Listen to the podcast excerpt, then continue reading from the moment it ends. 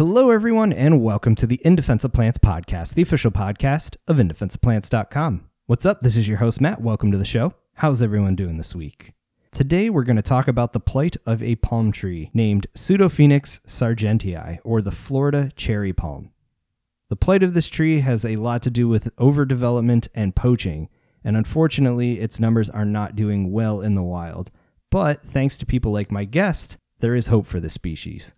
Joining us from Fairchild Tropical Botanical Garden is Jennifer Possley, and she's going to tell us all about what has happened to this palm and what 30 years of efforts in palm conservation can do to bring a species back from the brink. This is really inspiring, and it's one of those conservation success stories that we need to be shouting at the top of our lungs. But I don't want to steal any of her thunder, so let's just jump right into it. Without further ado, here's my conversation with Jennifer Possley. I hope you enjoy.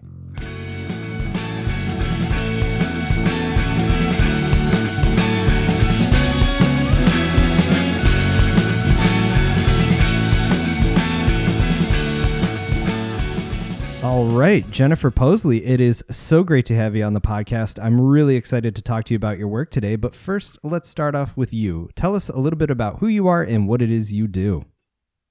Okay, well, thank you, Matt. It's really nice to meet you.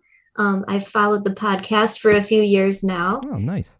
I am the conservation program manager at Fairchild Tropical Botanic Garden, which is in Miami, Florida.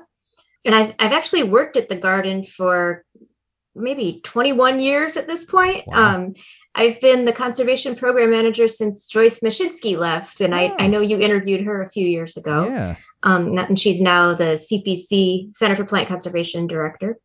But we have a small team of staff that focuses on the rare plants of our region and um, conserving the germplasm of these rare species of Florida, Puerto Rico, and the U.S. Virgin Islands. That is excellent. I'm a huge fan of Fairchild, and it's really great to talk to anyone that works there or has, has got their hands sort of in the process of tropical plant conservation as you all are doing. But where did this all begin for you? I mean, were you always a plant nut, or did it just kind of start with nature and conservation and plants just happen to fall into your lap, so to speak? I'd say, I'd say more the latter. I was not one of those people that was born knowing what she wanted to do when she grew up. um, I grew up in Michigan and we were in a, a, kind of a rural area surrounded by woods. And my sister and I would play outside all the time and, you know, go around, look at mushrooms and things like that. I do, I do remember as a child getting over to, I think it was Nielsen's nursery in Ann Arbor. I mean, it was in the middle of winter and we went back in there. My mom was buying something and i we went to a greenhouse for the first time and i was like i don't know what this is but i like it. You know it was just warm and humid and um, seemed kind of more like me than the the dry cold michigan air. Um, but uh, i i didn't study botany in college and i kind of graduated from kalamazoo college in michigan not quite knowing what i was going to do and actually came to plants kind of kind of later in life. Nice. Um, yeah. It's fun to hear those. I, I think you share a very common thread among most of the guests i have on. Most don't start liking plants as a kid. I mean some do but most do not. Uh, and to find it kind of late is pretty par for the course. Yeah i guess we're we're really not exposed to them very very much like we are um I remember thinking maybe I'll be a marine biologist yeah. because that was, oh, yeah. you know, that was a thing I had heard of. Right. Um, but you don't really hear about people studying plants. Yeah, you don't get to see the SeaWorld equivalent of a trainer working with totally. a plant or a tree or something like that. That yeah. was always the big influence, at least where I grew up. But you know, you now work in tropical systems, and it sounds like you grew up in a very almost boreal system. I would say uh-huh. temperate is being generous in a lot of places in Michigan, but how did that switch happen? And, you know, from someone that's had a sort of similar desire to go from cold, dry climates to warm, humid climates, was that a tough transition to make, at least from a career perspective? Not at all. No. um, and I actually would, I think it's fair to say I floundered a little bit after after college. I had a few different jobs in in the restaurant business and in hmm. um, I worked at a kids environmental camp as a teacher, which I was just frankly not very good at. Um, but I, I did a stint with AmeriCorps mm. in South Florida, and I was killing invasive plants, the Melaleuca tree. Oh yeah. In Big Cypress National Preserve, and I just I just loved it. You know, I had I had never done anything like that before, and I I was like, I feel like I'm doing something that matters, and I this is really interesting to me, and I kind of stuck around ever since ever since then. That's awesome. And for those listening that kind of have similar experiences, or at least have dabbled you know, I was an AmeriCorps person as well. Uh, you get a taste of sort of things. How did you go from realizing that that you enjoyed what you were doing and wanted to be part of that to actually kind of forging a career in plant conservation like you've you you have now? I I think part of it is I've been really lucky, and I I didn't set out with a grand plan, but I I think I, I tried a lot of things and when I tried something and I didn't like it, I would kind of back up and try a different direction and uh, landed landed where I am.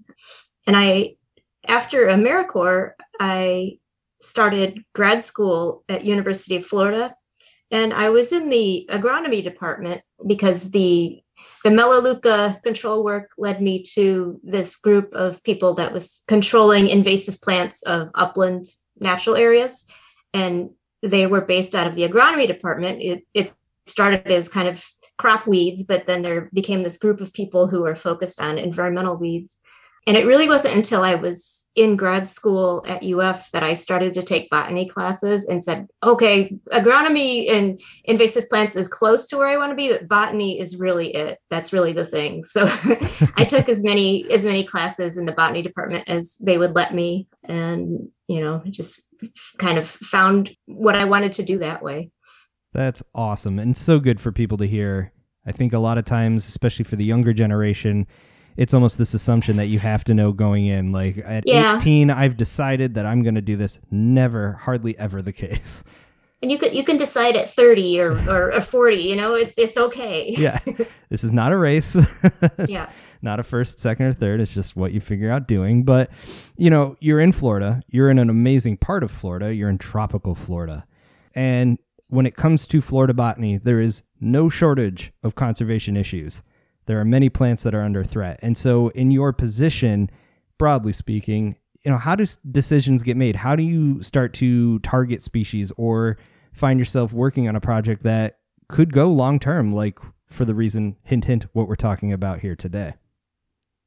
Um, I guess we have a few different things that are kind of steering our work, and one of the big ones is is frankly funding.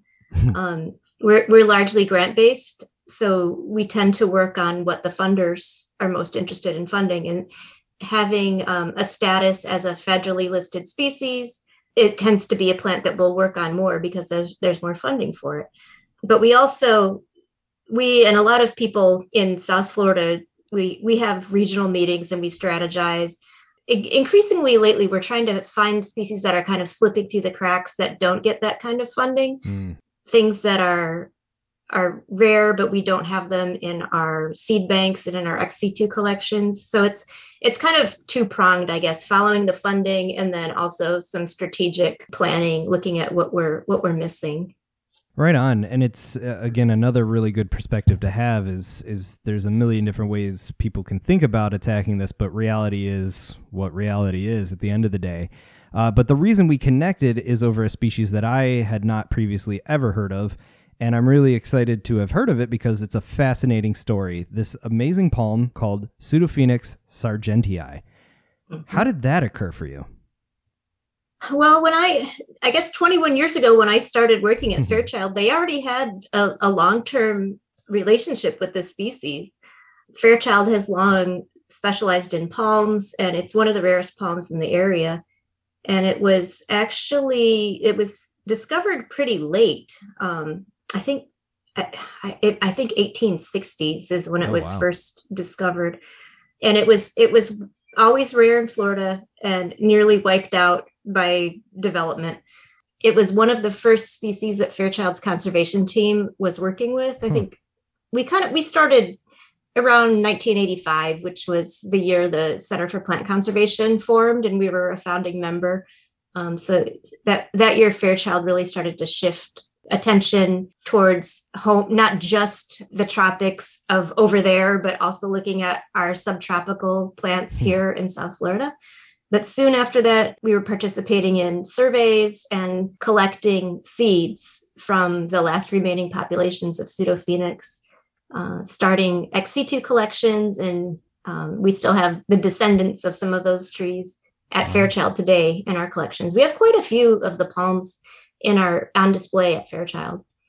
And not, not just Pseudophoenix sargentii, but some of the other members of the genus. Um, hmm. There's Pseudophoenix vinifera, which is similar, but it, it has a real fat trunk, um, hmm. and it's it's used. It has been used to make a, a, beverage, which that contributes towards its rarity because hmm. people will tap into it to get the sap out of it, which is not good for the tree and can kill it.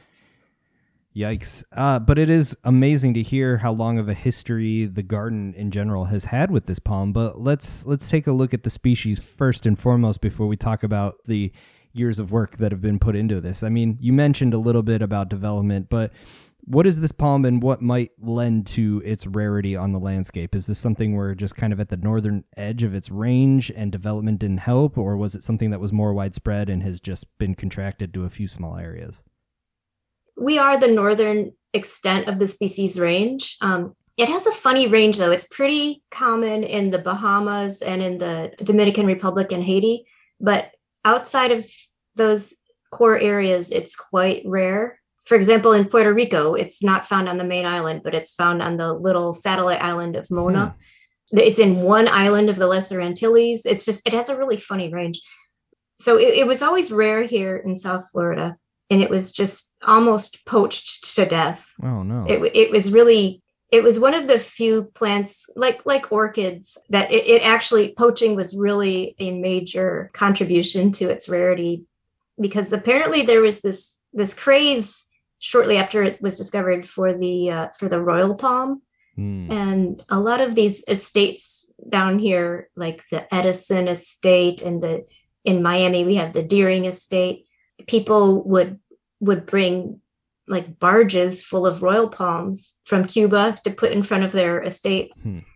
And this was being billed, the pseudophoenix was being billed as a dwarf royal palm. So I think it was easy access and you could go you could go dig up a dwarf royal palm from the keys and you didn't have to go all the way to cuba and um, they were they were decimated not not long after discovery Oh, that is awful to hear. I mean, it is a sad thing when any plant is on the brink, but to hear that it was just aesthetics really driving this, this desire to have a, a cool plant on the landscape. But, you know, you go to Florida, if you're not a palm aficionado or even a palm enjoyer on any level, you kind of like, oh, palm's a palm, a palm, right? And, and wrong, uh, first and foremost. But, you know, every species has its own niche. It's got its own life history. I mean, is this a tree that just, regardless of the poaching, just would not respond to disturbance? I guess what I'm trying to get at is like, is it slow growing? Is there aspects oh, of its biology that yeah. just really lend to that?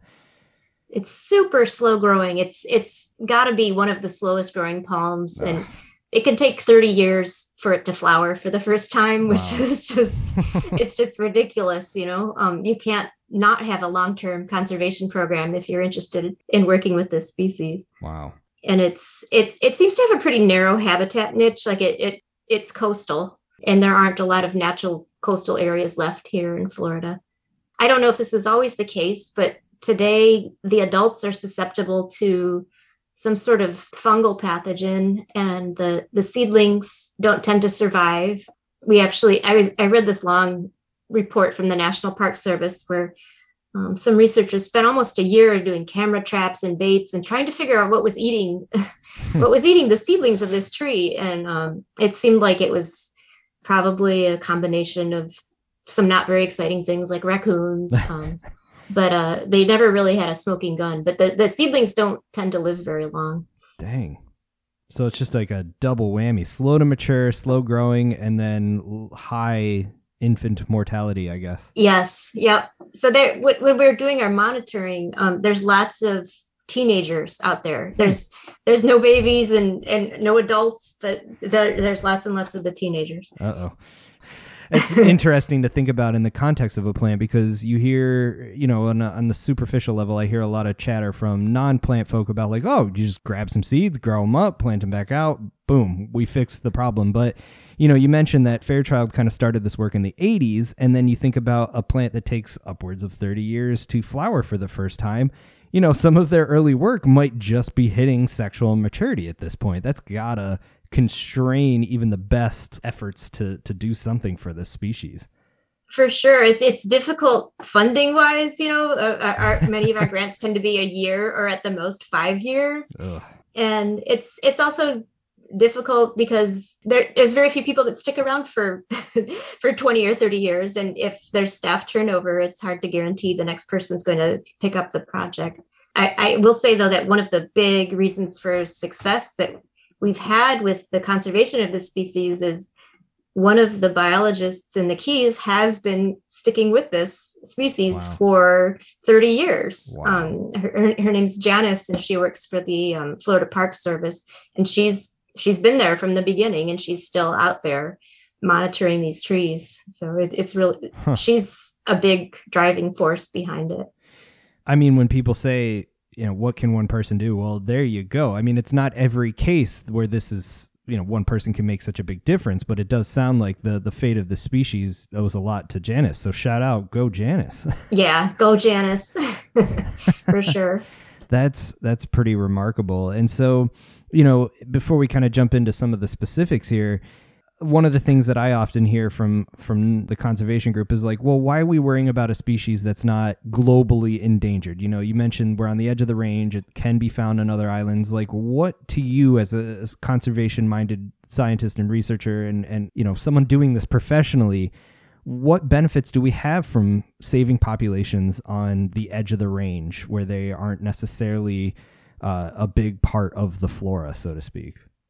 I, I, I get this question a lot, and I always have a hard time with it because to me, you know, I just think how cool is that to have something on the edge of the range? You know, we have a lot of that in Florida. We have so many species where we they are at their southern extent. These temp, these temperate species from the continental U.S. And then we have these Caribbean um, and tropical species that are they're at their northern extent so we tend to work with things that are maybe not listed, but there's very few of them in Florida. Hmm. Um, and I just think it's cool. It's it's it's you know we're on the edge of speciation. A, a lot of these these things have morphological differences. Some of these types of plants start to look different and are described as different varieties or subspecies. And that that hasn't been the case with pseudophoenix in particular, but I mean, who's to say that if it had the habitat in the time that that couldn't happen? Mm. And, and you know, variety and diversity is just where it's at for for a botanist. It's it's just. Right. I, I would hate to see any of these species disappear. They're, they're what makes Florida so cool. Totally. And when you think of, you know, the biodiversity of regions like Florida, you know that's those edge of range species are a big part of that because they're just squeaking in and and you can go and see things that you'd have to you know travel greater distances otherwise. But you know when you think about the edge of any species range that's where the limits are. And you think of the genetic diversity of being able to tolerate things conditions so to speak that are different than say the core range of a species. I mean these are all things that have to factor in. So yeah i think it is a valiant and worthy effort to pursue and they've made it they've made it this far. They deserve to they deserve to stay. Yeah that's another great perspective. It just the intrinsic value of a species hanging on. Let's let's give them a shot. Um, it's not fair that estate owners wanted to just pick them up and put them in their their lawns. But you know from the perspective of 30 plus years of conservation efforts i mean this isn't a single faceted approach i'm sure so you've kind of hinted at monitoring and some of the ex situ collection work, but w- over those years, broadly speaking, what kind of efforts have been sort of volleyed towards pseudophoenix in ensuring that it does have a future in Florida? I don't know when it was added to our endangered species list, but that that does help. That affords it some legal protection and also diverts some funding toward it. So the fact that it was added to our endangered species list was was a big help over over the years fairchild has been involved in surveys of the species throughout its range in the caribbean mm. um, i can't speak too much about that but i know my predecessors have been to some of these remote islands and monitoring populations. We've done seed collecting from many of them hmm. And seed germination tests. That's something we do kind of a lot of at Fairchild. It's pretty technical and can be kind of slow work, but figuring out how to germinate these species can be very important for their conservation. We've done molecular work looking at how this species is related to other pseudophoenix. And I believe some of that work was done before my time or just around the time I arrived at Fairchild. And Scott Zona, who used to oh, work nice. at Fairchild, he wrote a, a paper on the he re, he wrote a paper on the revision of pseudophoenix and it's a really nice overview of the genus and how the different species are related to one another and uh, yeah we we we also just have a lot of specimens on display at fairchild of all different ages and sizes so if you go to google image and type in pseudophoenix sargentii chances are it's going to be one that's on display at fairchild um, there's lots of photos of, of them in our collections I mean, that's really important, especially for people outside of Southern Florida, like me, that are not familiar with this, to go and look and say, like, oh, there are actually confirmed pictures of confirmed species. I, I am amazed and still to this day completely flabbergasted at A, the amount of erroneous pictures of rare oh, plants oh, yeah. there are out there, yeah. or just the complete lack of them. I mean, at best, you get a scanned herbarium specimen. So just having these species like photographs, let alone them on display where the public can go and see something and and have a story attached to that thing to feel connected to it is is huge. Mm-hmm. I mean, if it's information coming out of a respected botanical garden, then you can usually trust the ID of the plant in the pictures. Yeah, yeah. You always have to do the cross check of like, okay, now what is the address I found this on? um, but you know, from the ex situ conservation perspective, that is always fascinating to me because I don't think people look at botanical gardens in a larger sense as sort of these wonderful ex situ conservation tools. These are places where these species can be stored and monitored and you know kept in a way that's like they're pampered, right? And and not just left to the whims of whatever nature is going to do to it. And so, from an ex situ collection perspective, I mean, it's also important to have a diversity of plants. So, do a lot of the collections of seeds and stuff end up kind of tracked through that system of like, okay, we have X amount of plants, but we also know where every parent came from, that sort of thing? It, it depends on the species. Um, in the last few years, we've really tried to broaden our seed collections so that we have representatives of, of many, many, many species in our seed bank and in our living collections. And, and, I, and I'm just speaking about within my group, the native plant focus. And that's in part due to the influence of the Center for Plant Conservation. Nice. We're, we're very interested in, in banking, banking seeds.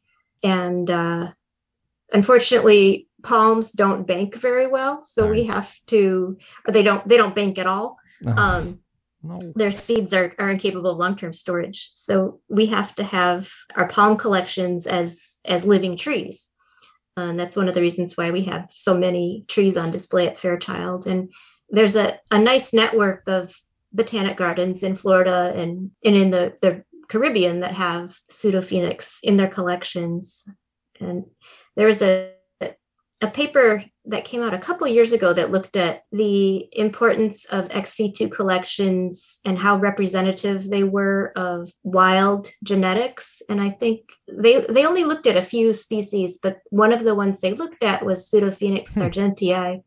And it was found that the germplasm in botanic gardens was very closely approximating the germplasm oh, wow. that's out there in the wild. It, it had captured it quite well um, and better than any of the other species that they looked at.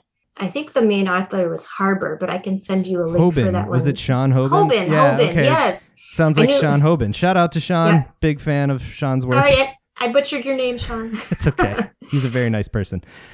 No, that's fantastic to know. And I mean, that's a big part of ex situ conservation in the modern times, especially now that genetic technology is way more available to people, is, is just representing that. And I really feel for any garden taking on species that don't bank well because especially trees, you only have so much space to work with. And so you got to really be smart about how you approach this, how you appropriate areas of the garden, that sort of stuff. But aside from the slow growth and length of time it takes to reach maturity, is this a species that, you know, given a talented horticulturist, uh, grows well in captivity?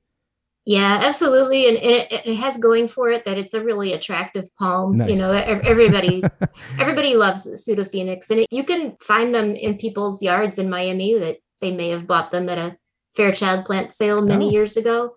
Um, but they do quite well in cultivation, and they're not that hard to grow. Hmm. So it it definitely it has a lot of strikes against it, but it has some things going for it too, and that it's it's it's attractive and not too difficult to grow.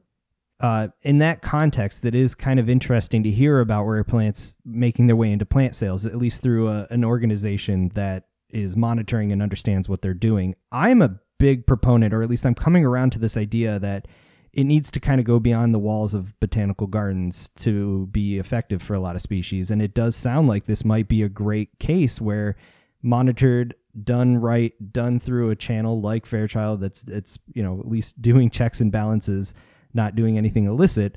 Uh, this is a really great tool for plant conservation because a lot of people are dedicated growers, have time, space, and money to afford just the attention needed to give these species what they want. I mean, is this really a, a benefit overall to the species to have it kind of out there a little bit?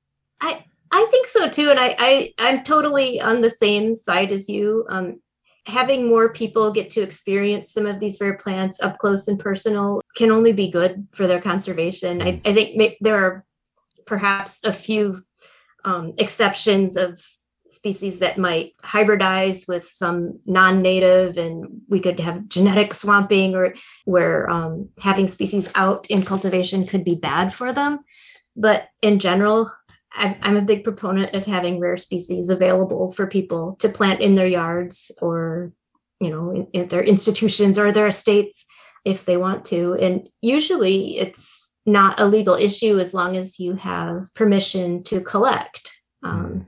and, and we we usually do. Um, we sometimes have permission.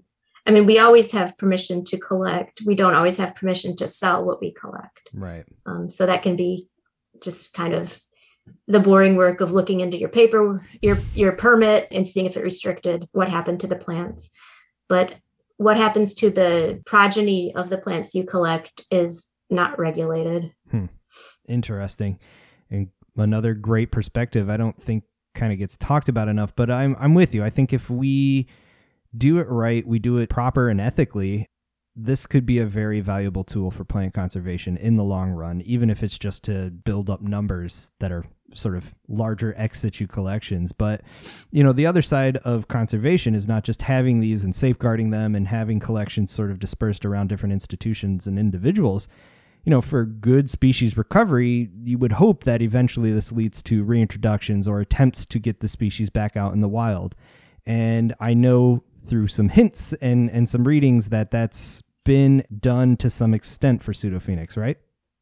Yeah, we have taken seedlings that were grown from the wild from Biscayne National Park, grew them up for decades, and and um, put them out. the The first introductions were in the early '90s in Biscayne National Park, and um, um, introductions in the Keys on Long Key that were led by by Janice, my buddy Janice. Nice. They've both been quite successful, depending, I guess, on your on your on your measure of success. Elliott Key. Elliott Key is the is the key in Biscayne National Park where some of the outplantings were put and the rest were put on Long Key, which is a state park. And Elliott Key is only accessible by boat. Long Key you can actually drive there. Hmm. On Elliott Key, we had something like 63 or 64 palms that were put out. Oh, and wow. I don't know how they did it. It was this was the early 90s. They did it in the summer because they wanted to do it in the rainy season because mm. they they knew they weren't going to be able to provide water. And Elliott Key is kind of hell on earth in the summer. It really is. but they in and the substrate is solid limestone. Whoa. So they went out and they chipped holes in the limestone and planted some plants. The biggest ones I think were in five gallon pots. Yikes. Um, and they got 63 plants out there and today there are i think seven still alive um, okay. but two of them have, have flowered wow um, okay and if if all of them flower you know we're going to have some seedlings sneaking through to the next generation from all that effort, and it's going to be worth it. Yeah, I, and for anyone listening that hears the ratio there and goes, "What the heck?" Uh, yeah, you know, when you think about a rare species that's already having trouble, but then even a non-rare species, the odds of any seedling making it is almost non-existent. And so even, you know, 10, 11% of what you put out surviving, if that's at least matching what's going on in nature anyway, that's a remarkable yeah. success story for a rare plant. And and I think that needs to be emphasized because it can be too easy to go, "Oh, I wanted 100%." in um, Long Key, where where we have Janus, things have been monitored a little bit more closely, and they've also it hasn't just been one shot of introducing some plants in the early 90s and seeing what happens. She has done a couple waves of introduction oh. there. Oh. So there there are many more plants surviving there because some of them weren't planted all that long ago. Nice. Well, I mean, once again, an emphasis on one person truly can make a difference in a big way especially when it comes to sort of recruitment for a rare plant. But is there any I know funding and timing is tough, but is there any indication as to what might be hampering survival? I mean, have we learned lessons from these introductions, or has it just kind of been when the funding and time is there, we try it, and then hopefully we get back there to monitor it at some point in the future? It's it's just you know, it, it's it's a, it's a difficult species, and I think we've had mortality from a whole bunch of different reasons. One of the big reasons has been trees, like oak trees and other big trees, maybe not oak trees, but gumbo limbo trees, a big tree we have down here, falling on the on the oh, plant, oh, no. on the pseudophoenix. And if its apical bud is injured, it can't go on. It just mm, dies. Um, if some raccoon chews on the apical bud, the tree is going to die. There, there are just. It seems like there's a lot of things out there that this palm is susceptible to, maybe more so than the average species. Dang. But it's the nature of the beast in so many ways, literally and figuratively. But you know, the other level here is thinking of trees falling and damage to buds. I mean, unfortunately, the Keys in South Florida in general are, are right in the path of a lot of environmental disturbances that are only going to get more severe as climate change continues to rage on into the future. I mean, is that a is climate change a considerable concern for the future of the species? I mean, especially in Florida, let alone the rest of its distribution? Yeah, it's it's it's a huge concern. It it does seem like the pseudophoenix is somewhat adapted for disturbance in that hmm. um, in the past when hurricanes have come through Elliott Key, a lot of the adults have died but then there's also been this mass germination of seedlings mm-hmm. and and some of the the smaller plants that are there will suddenly you know put out tons of new growth so a hurricane is is bad for the older plants but it can be good for the population overall hmm. but sea level rise and storm surge not so much you know it's it's salt water and there's nowhere yeah. nowhere to go anymore so because of sea level rise and, and storm surge, we're especially conscious of trying to get some material offsite in, into places like Fairchild Botanic, Tropical Botanic Garden to uh, have a backup. Totally. I mean, that's the whole point of dispersed ex situ collections, right? But yeah. So, with that in mind, kind of going back to something you hinted at before in sort of the demography of these populations, you said there's a lot of teenagers, which makes me think there's not a lot of seedlings and the adults are probably winking out more frequently.